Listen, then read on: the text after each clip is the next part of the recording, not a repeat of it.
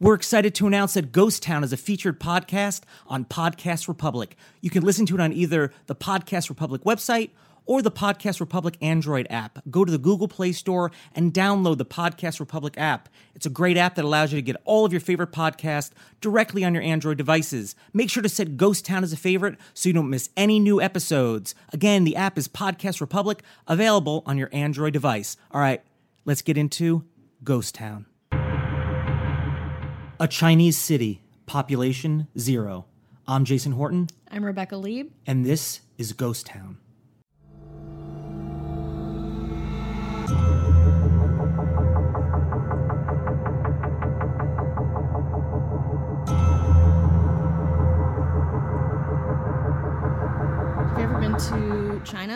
I've, not, I've been uh, closest I've been in uh, Tokyo. Is the Tokyo? closest I've, I've been. I, I've only been to the airport to Tokyo. Yeah. In Tokyo. Well, you should get out because this Tokyo is pretty interesting outside I of the. couldn't. Okay. The airport was enough for me. Oh, okay, I went, all right, home. well- I went immediately home. Yeah. Um, no, I would like to talk about uh, Kowloon, the walled city. Um, and it is, I've been there because the airport to go to Hong Kong is there. Uh, but it's not technically part of the city, and the city So it's right next to Hong Kong. Yeah, it's right next to Hong Kong on the island. It's been there for a very long time, um, and it looks it's like Blade Runnery. Like it's very. It looks like a lot of people used to live there, and it's like Waterworld. You know, when they go down and you see all the high rises, but like, they're, but without the water. And it's like that right now. It's like that right now. We're gonna show you pictures. It's really surreal. Yeah. Um, it is yeah, and it's a really really old city. It can be traced back to 960 A.D. Um, Pre internet. Pre. We think We think it's pre-internet. We pre can't verify that. Yeah, but we do think it's pre internet. It has its origins in the Song Dynasty, which was known for water, growing rice. They expanded their uh, nav- navy, Neo Confucianism, wood block printing, gunpowder. Okay, heard of it. How about that? Yeah. Uh, my mom was gonna really like that part. She's like, "Well, what did they know?" Okay. Okay. Um, so got that out of the way. Um, so when the dynasty was expanding, they needed this tiny outpost to because again their navy was expanding. So they created this little like hut on Kowloon uh, to manage the trade of salt. Salt was really big. So for hundreds of years, it was like very chilled out. There were like maybe thirty guards hanging out, guarding this area to make sure that you know only trade ships were passing by. Um, and then eventually in 1810, a small coastal fort was established moving on to 1842 and that's when shit got interesting uh, that was during the uh, Qing, I'm Midwestern Emperor Dao Gang's reign, and that was when Hong Kong Island was ceded to Britain by the Treaty of Nanjing, which is where the Chinese uh, lost the Opium War to the British, and they were like, "Yeah, we're gonna be fine. You just have to give us this island, the city, for 99 years," which is also like 99 years, but that's actually what happened. It- they had to give them this really important part of their country for 99 years, and Kowloon became a part of that, uh, though the Chinese were still able to keep soldiers there and things like that. So they had this big wall built in 1847. This is part of the abandoned uh, eeriness too, because the wall is all still there, and it's kind of like it's it's so tall, like it's a. Stri- Is it like one of those movies where they're like, uh, in the future, this city had to be walled in 'cause it's like the worst part of the city, so they kept all the bad people in type That's- looking? Yeah. Okay. Uh, uh, spoiler alert Yeah. Um, but it's like if they could create a roof on it, they would. They would have just like roofed this city in and just had this tiny little like capsule of a Chinese city. Um, and at that point, it was about 700 people. The following year, uh, the governor, Sir Henry Blake, uh, suspected that the viceroy of Canton was using troops to subvert the Treaty of Nanjing. And this is again kind of a theme with this city of Kowloon is like the British suspecting the Chinese and the Chinese kind of retaliating and like back and forth, and no one wants it. And then both you know, like all of this stuff, which just decimated this city.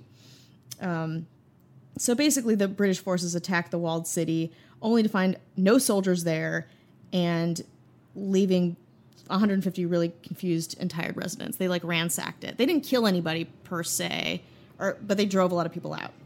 Um, so the Qing dynasty ended its rule in 1912, leaving the walled city completely to the British. So the British have Kowloon now and don't really give a shit. They make a little administrative office, uh, an old folks' home, and an almshouse, which is a poor house, which I had to look that up. Um, Alms for the poor? alm Hey. Hey, I dropped out of college, but I remembered a went couple. to grad school. Yeah, where did we? Oh God, Uh-oh. money, Where to go? I don't know.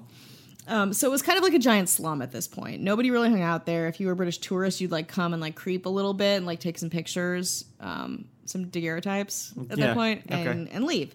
Uh, but it was still labeled a Chinese town in a 1915 map, map. But everyone's like, who cares? In 1933, the Hong Kong authorities announced plans to demolish most of the walled city's buildings and even paid out the 436 squatters that live there with brand new homes elsewhere. By 1940, only the office and one house remained.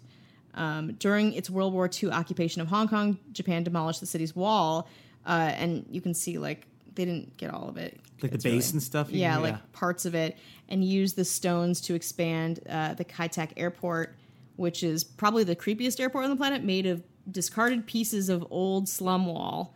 Um, but you can still fly in there, and it's pretty big actually, and still runs. Interesting airport note for all you Yeah. airport aficionados out there. In 1945, China announced its intent to reclaim its rights to the walled city. Here we go again. Refugees from mainland China, uh, because of the Chinese Civil War, like went there to take advantage of British protection. Which again, it's like British protection in quotes because nobody cared about this city. People just went in and went out when it was convenient for them, uh, like my dating life. um, like that little like was- is that that's how podcasting works, right? Yeah, you're getting it. Excellent. So then it had a renaissance of about 2,000 squatters that reoccupied the walled city in 1947. After a failed attempt to drive them out in 1948, the British adopted a hands off policy in all matters concerning Kowloon, and the city just kept growing. And by growing, I mean like more squatters. Yeah. So when you have like a Mad Max style trash heap of a city, things don't often stay quiet. In January 1950, a fire broke out that destroyed over 250,000 huts, home to nearly 3,500 family, 3,500 families and 1,700 17,000 total people. The disaster highlighted the need for proper fire prevention in this like totally wooded, squattered, eh, squattered, that's a word, area. It complicated the Chinese British relations even more. Uh, with no government enforcement from the, from both sides, and like every once in a while, a few raids by the Hong Kong police, the walled city became just like a hotbed for crime and drugs. It was only during a 1955 1959 trial for a murder that occurred within the walled city that the Hong Kong government was ruled to have jurisdiction there. By this time, though, Kowloon was virtually ruled by organized crime syndicates known as triads. We're getting real Mad Yeah, Max yeah, here. yeah. Um, so, beginning in the 1950s, triad groups such as the 14K and Sun Yee On, and if you know anything about these these different gangs, like let us know. I couldn't find a ton on them. Hey y'all, Trey Kennedy here letting you know you need to subscribe to my podcast, Correct Opinions, the first and only podcast show where every opinion is correct, in my opinion. I talk all things my crazy social media life, relevant topics, and why your sister's gender reveal only reveals that she's annoying. So tune in and hear my takes on all the extra things happening in our society today. Subscribe to Correct Opinions on Apple Podcasts or your favorite podcasting app.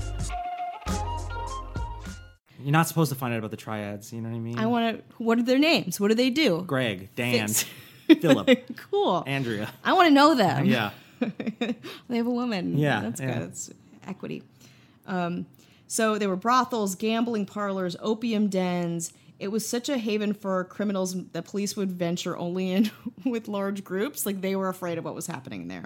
It was not until 1974 ish when the police really started to hit hard and started arresting people, seized over 4,000 pounds of drugs that year. Um, and so slowly, like the power of the gangs began to wane. With public support, particularly from younger residents, the continued raids gradually eroded drug use and violent crime. In 1983, the police commander of Kowloon City District declared the walled city's crime rate to be under control. Yeah. Hard to say if it was at that point, but it was definitely like cutting back. So again, they're cutting back all of the livelihoods of the people that lived in there, however like shady that they were, um, creating another kind of dip in population.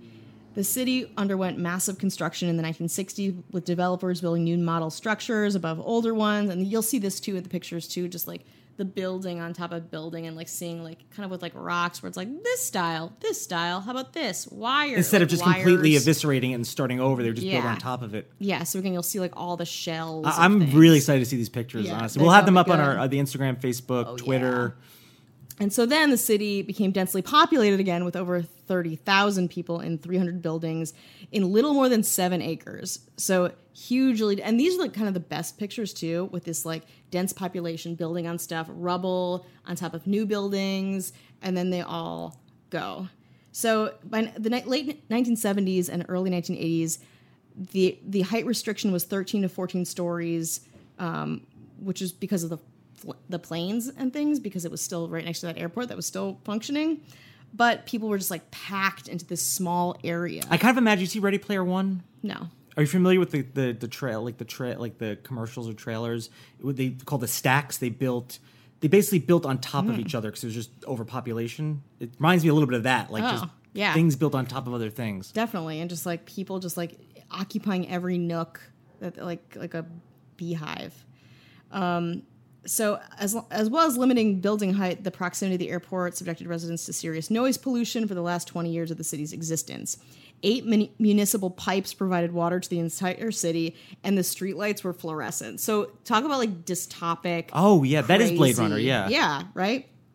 Um, so although crime was not super like high like it was in in earlier years, the Kowloon was still known for its uh, unlicensed doctors and dentists who could uh, operate there without any threat of persecution. So if you need any discount uh, crowns Yeah. or again yeah. If um, broken a some- procedure. yeah. Like you, you go to Kowloon, you get it done.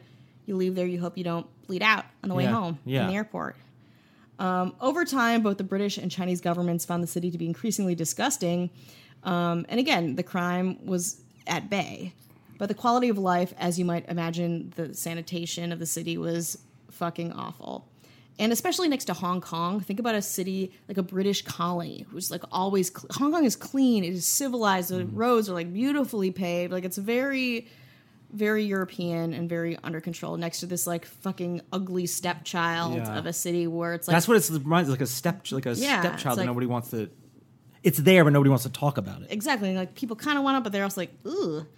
They just want it to like make the other person. It's like Yeah. yeah, it's like parents. It's like you like I don't want this, but I Mm-hmm. don't want you to have it either. Yeah, exactly. So in 1987, the both the British and Chinese essentially decided to like put the city down and evacuated everybody, and they used 2.7 billion dollars uh, in compensation to get the 33,000 residents and businesses out of there. Some people were not satisfied with that and were forcibly evicted anyway. So you take the money, just take the money. You're getting out of there anyway. Yeah.